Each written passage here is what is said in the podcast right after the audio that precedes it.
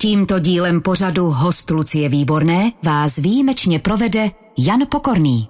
Hostem radiožurnálu je kromě jiného čtyřnásobná plavkyně roku Barbara Sémanová. Dobrý den. Dobrý den. Já tím začnu, těch 13 setin. Jo. Mohl to být bronz ve dvoustovce kraul na mistrovství světa v Douhá, v tom dlouhém bazénu. To je fakt jenom mžik. Vrací se vám ten mžik, ten okamžik? Určitě, hlavně nad tím furt přemýšlí člověk a říká si, co vlastně těch 13 setin hmm. je a že vlastně to nic není a že vlastně to jako není mrknutí pomalu, takže určitě nad tím přemýšlím. A co to je v kraulu? Je to eh, jedno tempo pravou rukou nebo dva kmity nohama nebo co to je? No ani to ne vlastně. Ani to ne? Ani to ne. To je vlastně, abych, já to vždycky popisu eh, s rodinou tak, že jsem eh, měla mít delší nechty a ono by to třeba dopadlo. Takže je to delší nehet, kdyby si je člověk neostříhal před závodem. To je neuvěřitelné. Vy jste říkala, že jste pořádně neviděla ty soupeřky. Vy je někdy vidíte, když koukáte při tom kraulu pořád dolů? Jo, tak určitě člověk, eh, když plave v těch plaveckých drahách, tak, eh, tak nějak zvládá sledovat ty dvě vedle sebe, nalevo hmm. a napravo, ale bohužel samozřejmě to startovní pole je o osmi plavkyních, takže ten prostředek jsem neviděla, ale uh, tam to není až tak úplně důležitý. Samozřejmě člověk se snaží předjet uh, kohokoliv vedle sebe, ale tam se snaží vždycky člověk jet na ten svůj závod, tu, tu svoji taktiku a, a potom těch těch posledních 50 metrů už bojuje s těma holkama vedle sebe. A je to tak, že opravdu se celou dobu díváte jenom na dno, nebo si juknete někdy taky doprava, doleva? tak nějak koukám během těch nádechů, protože vlastně hmm. to se nadechujeme do strany, takže to člověk aniž by chtěl, tak to vidí, takže to je prostor na to srovnání malé. A to mi ještě řekněte, Báro, když jsou, já nevím, běžci na lyžích, biatlonistky, biatlonisté, nebo i běžci, atleti, tak oni doběhnou do cíle a padnou, a teď se vydý, vydýchávají, lapají po dechu. Vy si musíte nechat ještě trochu sil, abyste vylezla z toho bazénu? No rozhodně ne. To je vždycky, to je vtipná historka. Můj uh, tatínek vždycky říkal, že ten závod musí skončit tak, abych nebyla schopná vylézt z bazénu a že i když se tam pozvracím, tak už to vůbec nevadí a že to je vlastně ten cíl, že vlastně člověk má ze sebe vydat úplně všechno, aby to prostě, aby to dopadlo tak, jak má. Že vás vždycky někdo vytáhne. Přesně tak, to už stejně, už tam to už prostě nemůže hmm. dopadnout špatně, když by se tam člověk pozvracel. Dobře, a když tedy byste se vydala ze všech sil, už vás někdo musel vytáhnout z toho bazénu? Ještě se to nestalo, ale už rozhodně jsem měla pár startů, kde jsem nebyla opravdu schopná vylézt z bazénu po dobu nějakých eh, minut. A tam má člověk trošičku prostor eh, se vydýchat a vlastně než vyleze z toho bazénu, tak uplynou tak dvě minuty, bych řekla, potom do plavání, takže to je takový ten prostor, kdy člověk nabere trošku hmm. síly, ale my tam máme ještě prostor, kdy musí člověk dojít pro ty svoje věci, pro tu akreditaci a vlastně tou mixzónou eh, těmi novináři. A to je mnohdy hodně daleká rovinka. I když je to pár metrů. I když je to pár metrů a tam ten laktát většinou naběhne a ještě tam člověk nemá ani vodu a, a je to náročné. Můžu začít tak, že byste mi vysvětlila, co je to vlastně kraul? Kraul je asi nejrychlejší prozatím hmm. plavecký On je rychlejší způsob. než motýlek? Myslím si, že zatím jo, zatím hmm. jo. Je to zatím nejrychlejší plavecký způsob, kterým lze přeplavat bazén. A z čeho se skládá kraul? Jaký, jaký musí být ten souběh pohybů, aby plaval člověk tak rychle jako vy? Je to vlastně velice koordinační plavecký styl, samozřejmě o síle, o nějakém načasování a rozhodně o technice. Takže tam je to vlastně o tom, že e, člověk e, kroutí ramenama a vlastně snaží se plavat dopředu, ale tak to vypadá ten první pohled, ale potom a v tom, když se do toho člověk podívá trošku hloubš, tak pohyb nevychází vůbec z ramenou například hmm. a pracuje tam opravdu jako celé tělo. Ten kraul je zapojení celého těla, tak aby mohl se člověk posouvat dopředu. Je tam nějaký sval, který nezapojíte při kraulu? Nebo úplně všechny? Jako myslím úplně všechny. Úplně všechny. Úplně všechny. Nám v dětství říkali, když nás učili plavat, že při kraulu musí jít první z vody loket. Platí to pořád? Přesně tak, to je úplně základní pravidlo. Fakt? Mm-hmm. Stejně mi to nepomohlo. No, to je bohužel taková taková technická jako vychytávka, která je fajn vědět a kterou je fajn vědět, ale je to už takové pokročilé, že to ten přenos nad, dvo, nad vodou už není tak důležitý jako ten přenos vlastně, nebo ta fáze pod tou vodou, což je vlastně ten, eh, ten prostor, kde se člověk posouvá a, a je rychlý když už tady vyučujeme plavání, tak já vám řeknu, že při kraulu já se nadechnu jednou, dvakrát, ale pak už to nějak neskoordinuju, nedávám, tak jsem pořád takhle ve vodě, pak udělám nějaký takový ten pohyb jako při motýlku, ale opravdu jenom jako. A zase jak bez dýchání plavu dál. Co dělám no. špatně, kromě toho, že všechno? to je právě, jak jsme se bavili o té koordinaci, tam je, hmm. to je na tom asi to nejtěžší, protože člověk, když potom zjistí, jak to vlastně poskládat všechno dohromady, tak je to v podstatě jednoduchý styl, ale musí se tam opravdu pilovat to, to poskládání a to pilování těch prvků zvlášť a potom to dát do, té, do té kompozice, protože plavat rychle nohy je fajn, plavat rychle ruce, ruce je fajn, ale vlastně ve finále to dělá až to, když to dá člověk dohromady a to už je potom jenom o tom, jak často plavete, protože všechno je o pravidelnosti. A kdybyste, věřím, kdybyste plaval třikrát týdně, tak byste se hodně rychle začal zlepšovat. Vy plavete fakt každý den? Fakt každý den. Většinou i v neděli, aspoň na, na pár minut si skočím do vody, abych cítila vodu, ale někdy mám samozřejmě i volnou neděli a volný víkend. Teď jste to řekla, abych cítila vodu. Mm-hmm. Vím, že kajakáři, kanoisté, tihle sportovci říkají, že umějí číst vodu, zejména tu divokou. Jak to má plavkyně? Čte vodu? My ji nečteme, ale my ji opravdu cítíme. My jako, jak máte takové ty varhánky, to určitě budou lidi znát. Když, když jsem dlouho ve vaně. Ano, přesně tak. tak je uh, v teplé vaně. No, to je trošku rozdíl. Ale my to vlastně, plavci to nemají, protože jsme na tu vodu zvyklí, tak už, že už je opravdu zvyklá na to být v té vodě 4 hodiny denně mnohdy my vlastně jsme hrozně citliví na ten, na ten povrch a jsme citliví na jakoukoliv změnu, protože a, ta, ta voda je vlastně povrch, a, kde musí být člověk stabilní a každý ten sval v tom těle musí vlastně pracovat na té stabilitě, aby se člověk nepotopil, aby se prostě nepřekroutil, že jo. Takže to, to je vlastně ten pojem toho cítit vodu, že vlastně je člověk schopný stabilizovat to tělo na tom a, nerovném povrchu. Kdyby vám zavázali oči a dali vás třeba do tří různých bazénů, poznáte, že jste v různém bazénu podle té vody? Ne, to, to, to asi ne. ne, to, to ne. Ta voda je všude stejná ve směs? Musí mít nějakou tvrdost nebo měkkost nebo tolik chloru? Myslím si, že tam určitě budou nějaké regulace. Hmm. Vím, že tam je regulace teplotní, že to myslím má být mezi 26,5 až 27,5 stupně Celsia, ale říkám, ne, ne, nevím úplně, jestli to je nějaký posunutý, jestli to je nějaká nový, ale myslím si, že tam regulace být musí. Nicméně ty bazény jsou hodně podobné. A nemáte suchou pokožku potom z toho chloru, takovou jako divnou? No nemáte, to vidím, ale... Tak to je, to je práce na tom, že to není zadarmo. je, báro. ne, ne, jako samozřejmě člověk eh, se musí udržovat nějakým způsobem, ta, eh, ta pokožka je opravdu vysušená po tom chloru, takže eh, spotřeba krému je samozřejmě vysoká a člověk musí dbát na to, aby se po, bazéně opláchnul a dal hmm. se do pořádku. Používá se něco před závodem, třeba taky nějaký krém takový? Ne, ne, aby ne. vám to líp plavalo? Ne, to... Už je tam, eh, to je zase naopak, tam vlastně uh, se říká, že by se člověk neměl mazat ani obličej, protože ten krém potom zůstává na těch rukou a to nám právě brání tomu Aha. citu provodu, takže to, to, to zase tatínek, vždycky, když jsem byla malá a chodila jsem na závody, tak vždycky hlavně se nemáš prostě, nemáš si nohy den předem, uh, protože to by ti mohlo, ne, nebudeš mít cit provodu potom. Možná u mě je to tak, že já se vždycky trochu namažu a pak plavu. Ale trošku jinak možná. Ne, no, no. Helejte, eh, je nějaký fígl na to, jak odstartovat co nejlíp? No, tak samozřejmě je to trénink, všechno to, to je trénink na reakci, je to v rámci tréninku, musí ten člověk eh, udělat ten start několikrát. Co se odehrává ještě předtím, než si stoupnete do těch startovních bloků? Vy od někud přijdete, odkud mm-hmm. přicházíte, tam jsme nikdy nebyli. Mm-hmm. To je takové zajímavé místo, jmenuje se to Call Room, je to vlastně svolávací místo těch všech plavců, co startují na té dané disciplíně.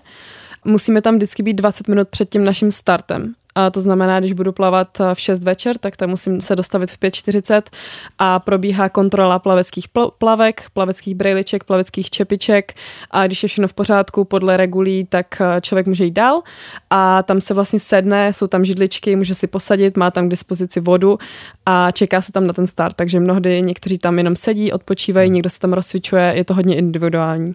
Jak dlouho se potřebujete rozcvičovat, než eh, odstartujete?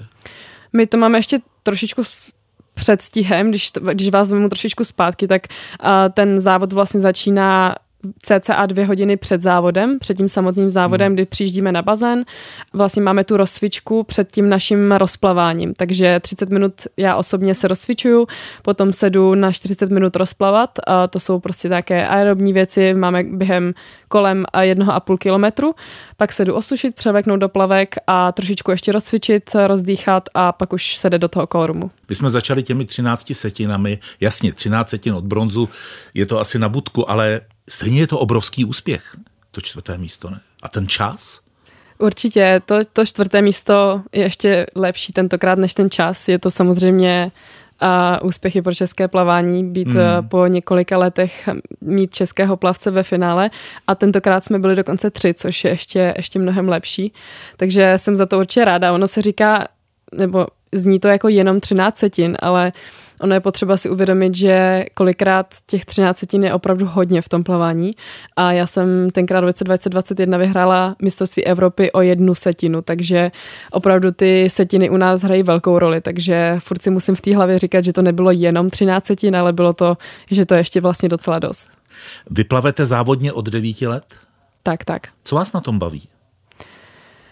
Baví mě na tom asi to překonávání se těch uh, sama sebe určitě, toho, že vlastně člověk se musí furt zlepšovat a nacházet ty způsoby, jak se zlepšovat.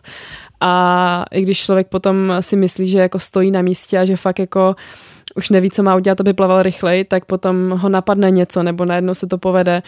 A i ten trénink samotný, jako ono se může dát, že to je opravdu nudný plavání od strany, od stěny ke stěně ale ten náš trénink je opravdu variabilní. Máme tam různé prvky, plaveme jinými styly, než, než je ten náš hlavní, a což asi mnoho lidí neví, takže je to opravdu 6 kilometrů a, a každý ten, každých 200 metrů je prostě něčím jiným, takže je to prostě zábava, je to taky ta parta lidí okolo toho, to cestování samozřejmě a, a, a ten servis, jaký máme na těch velkých šampionátech, to potom si člověk jako uvědomí, že má hrozný štěstí dělat to, co ho baví a ještě uh, nějakým způsobem třeba uh, to mít jako profesi. Chce mi Barbara Sémanová říct, že plave i prsa při tréninku? No bohužel, občas plavu i prsa a celý bazén se musí otočit, protože se na to nedá koukat pomalu, ale no, bohužel je to součást tréninku také. A co vám na tom nejde? Právě ta koordinace třeba mi tam nejde. A nejde mi tam rozsah toho kopu, protože já mám ještě hodně špatný kyčle, takže tam nedokážu udělat ten rozsah takový, jaký by měl být. A no a prostě mě to vůbec nebaví, to strašně pomalý. A ten motýlek? Ten mě baví, ten mě baví hodně. Ten... Není, není těžší? No pro mě osobně je třeba opravdu těžší plavat prsa než motýl, protože tam prostě absolutně nevím, co dělám špatně a ne, ne, ne, za boha se nemůžu prostě posouvat dál dopředu. Jak vypadá tým úspěšné plavkyně? Teď je to takový osekanější tým, protože a, jsem vlastně v mezinárodní skupině, takže to je hodně finančně náročné. A, takže mám jednoho hlavního trenéra, potom a, máme fyzioterapeuta a tréninkovou skupinu a teď z pěti plavců, kteří vlastně trénují furt se mnou. Hmm. A mám manažera, který mi řeší vlastně veškeré PR akce nebo řeší sponsoring a vlastně pomáhá mi v tomto směru. A tak. Daniel Grací, který trénuje stejně jako vy pod Lukou Gabrielem, říkal někde, že teď v podstatě žije v kufru, pořád kvůli tréninku někam cestuje a to i po různých kontinentech. Jemu to asi nepřijde tak pestré jako vám. Já jsem se s ním o tom bavila. Teď to bylo opravdu vlastně asi nejnáročnější období za, za dlouhou dobu, protože jsme odjížděli 27. prosince a vracela jsem se až teď vlastně po mistrovství světa a ty dva měsíce eh, skoro jsme žili v kufru, takže to bylo opravdu, a ještě jsme se hodně přesouvali, takže to potom dokáže člověka unavit. Opravdu už si pak přijde, jako že nikde není jako doma, protože prostě žije v tom kufru, ale myslím si, že ještě, ještě mu to dojde, že to je vlastně fajn cestovat. To, to víte, chlapi. No. Vy jste se rozhodli trochu odlišnější cestou než většina českých plavců a být hlavně v zahraničí. Proč to? Přišlo mi, že se potřebuji trošičku, potřebuji trošičku změnu a asi úplně ve všem, jak v životním stylu, tak eh, v tom trénování hmm. nebo v tom přístupu k tomu plavání a byla jsem vlastně eh, deset let na jednom bodě a zlepšovala jsem se určitě, bylo to, bylo to moc fajn, ale myslím si, že každý sportovec eh, se v určitý bod prostě posune a chce zkusit něco nového, takže to byl můj důvod a zároveň ta konkurence a moje je v zahraničí opravdu, opravdu uh, silná a já se snažím se jim tak nějak do, dorovnat tím, že cestu snažím se trénovat s lepšími plavkyněmi, s mezinárodními skupinami a to mnohdy nejde, když je člověk prostě v opravdu 90% v Česku, takže i proto jsem začal cestovat. Takže se dá říct, že váš hlavní plavecký stan je teď eh, spíš v Rakousku? Tak, tak, v Rakousku nebo v Tajsku teď momentálně. Hmm. Tenerife tam nějaké Tenerife, je. přesně tak. Posloucháte podcast Host Lucie Výborné. Posloucháte radiožurnál, naším hostem je úspěšná plavkyně, eh, reprezentantka České republiky Barbara Sémanová, která taky jezdí na koni. Minulý týden tady byl Marek Jelínek, trenér Evy Sankové, ta taky jezdí na koni. To je nějaký nově vyhledávaný, i když ta jezdí dlouho na koních vlastně. Mm-hmm. Vy jste začala teprve? Já jsem začala, to byl od, od jak živa můj sen a naučit se na koně. Já miluju koně. A pro mě jsou to úplně nádherný zvířata. Bylo to vždycky můj sen se to naučit a mít nějaké spojení s tím zvířetem a jsem hrozně ráda, že se mi to minulý rok vlastně povedlo. Hmm.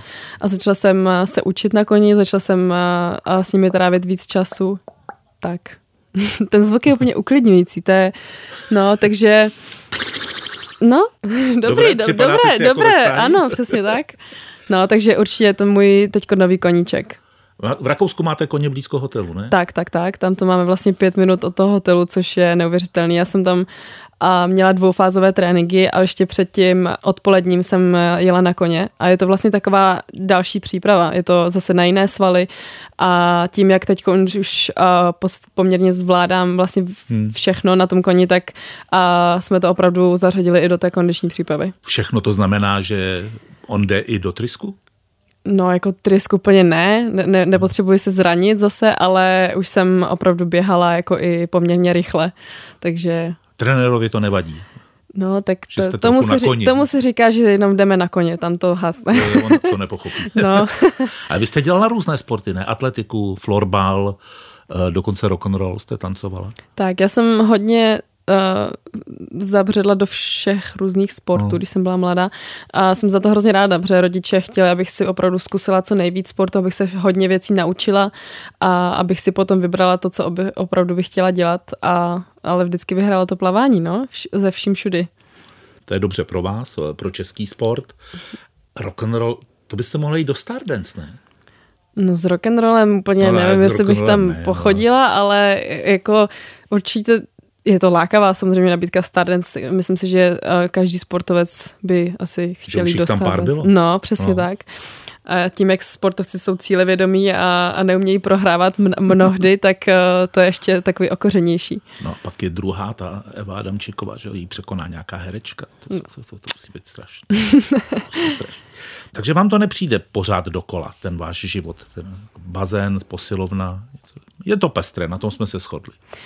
Jako samozřejmě je to furt dokola, ale stále je to pestré. Hmm. Samozřejmě jsou horší dny, horší týdny, ale naopak potom jsou uh, týdny, když je to hodně pestré, kdy je to uh, příjemnější, takže vždycky se to doplňuje, vždycky, když je nějaká, nějaká krize, tak uh, je důležité si to uvědomit a buď třeba z toho trošku vystoupit nebo trošku něco změnit, aby, aby, aby nevyhořel člověk. Vystoupit třeba i směrem k bojovým uměním, nebo co jste to dělala, nebo děláte? No, třeba i tak, třeba i tak právě k bojovým uměním, ke koni, k joze a, a trošku třeba to zpestřit. Myslím si, že jako, jako v každém jiném, v každé jiné činnosti, ať už člověk chodí opravdu do práce, a nedělá sport, ale dělá cokoliv jiného, tak po nějaké době už to je opravdu unavující a je potřeba jako najít si něco, co kam člověk trošičku uteče, bych řekla, ale stále prostě uh, nějakým způsobem uh, dělá nějakou aktivitu. A to bojové umění se nějak jmenuje? Jako, já jsem chodila na kickbox. Kickbox. Já jsem chodila na kickbox v rámci přípravy a to byla taky neskutečná... Máte uh... příliš energie, potřebujete ji no, ze no, sebe no, vymlátit. přesně tak, přesně tak. No, a tam zase člověk zapojí jiné svaly, takže proto to my děláme, abychom vlastně tomu tělu dali jiný impuls a abychom ho trošku odvedli tu pozornost od toho plavání a toho bazénu nikam jinam. No a když jsou třeba Vánoce nebo nějaké jiné příležitosti si od, oddychnout, tak jste třeba doma a jíte všechno? Úplně všechno, no. Je. Yeah. No, knedlíky. Hmm. Řízek. Řízek, bramborový salát, je. Yeah. A nepřiberete ani deko? Ne. Hmm. No jako já mám naopak problém s tím, že až moc, Spalujete. že mám moc rychlé spalování a že vlastně mnohdy uh, nestačím tolik uh, uh, té energie dávat zpátky do toho těla, takže já právě naopak mám za úkol uh, doplňovat knedlíky a, a všechny možné dobrutky české, takže určitě, když, když mám čas a i když nejsem mimo trénink, tak se snažím pořádně jíst. Víte, že mě to plavání začalo zajímat? No vidíte, já vám říkám, že to je dobrý sport. Třikrát týdně říkáte. tak, tak, tak.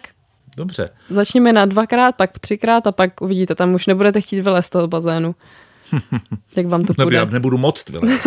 nebudu moc No. Jak se pozná, že umím plavat?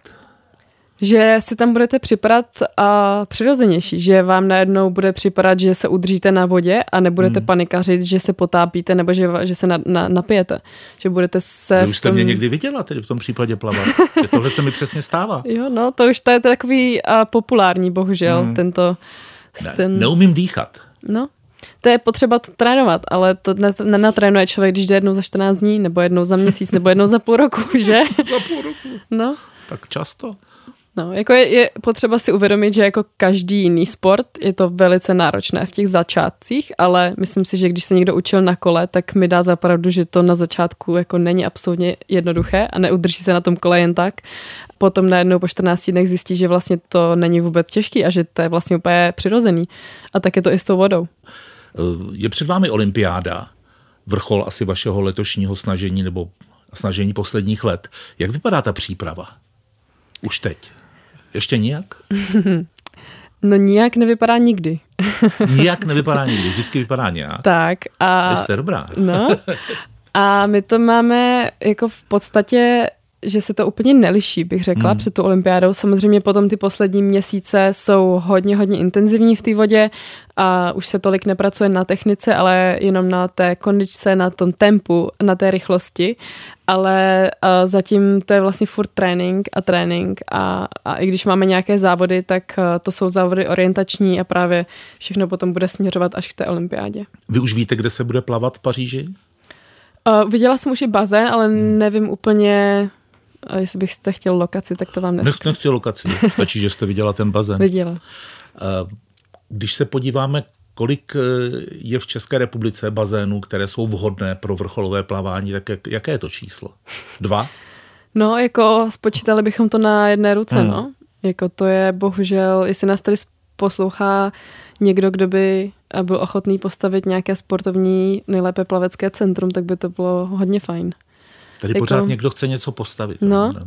A, nebo a, ono, taky a on by stačil že... přitom jenom jeden bazén. No.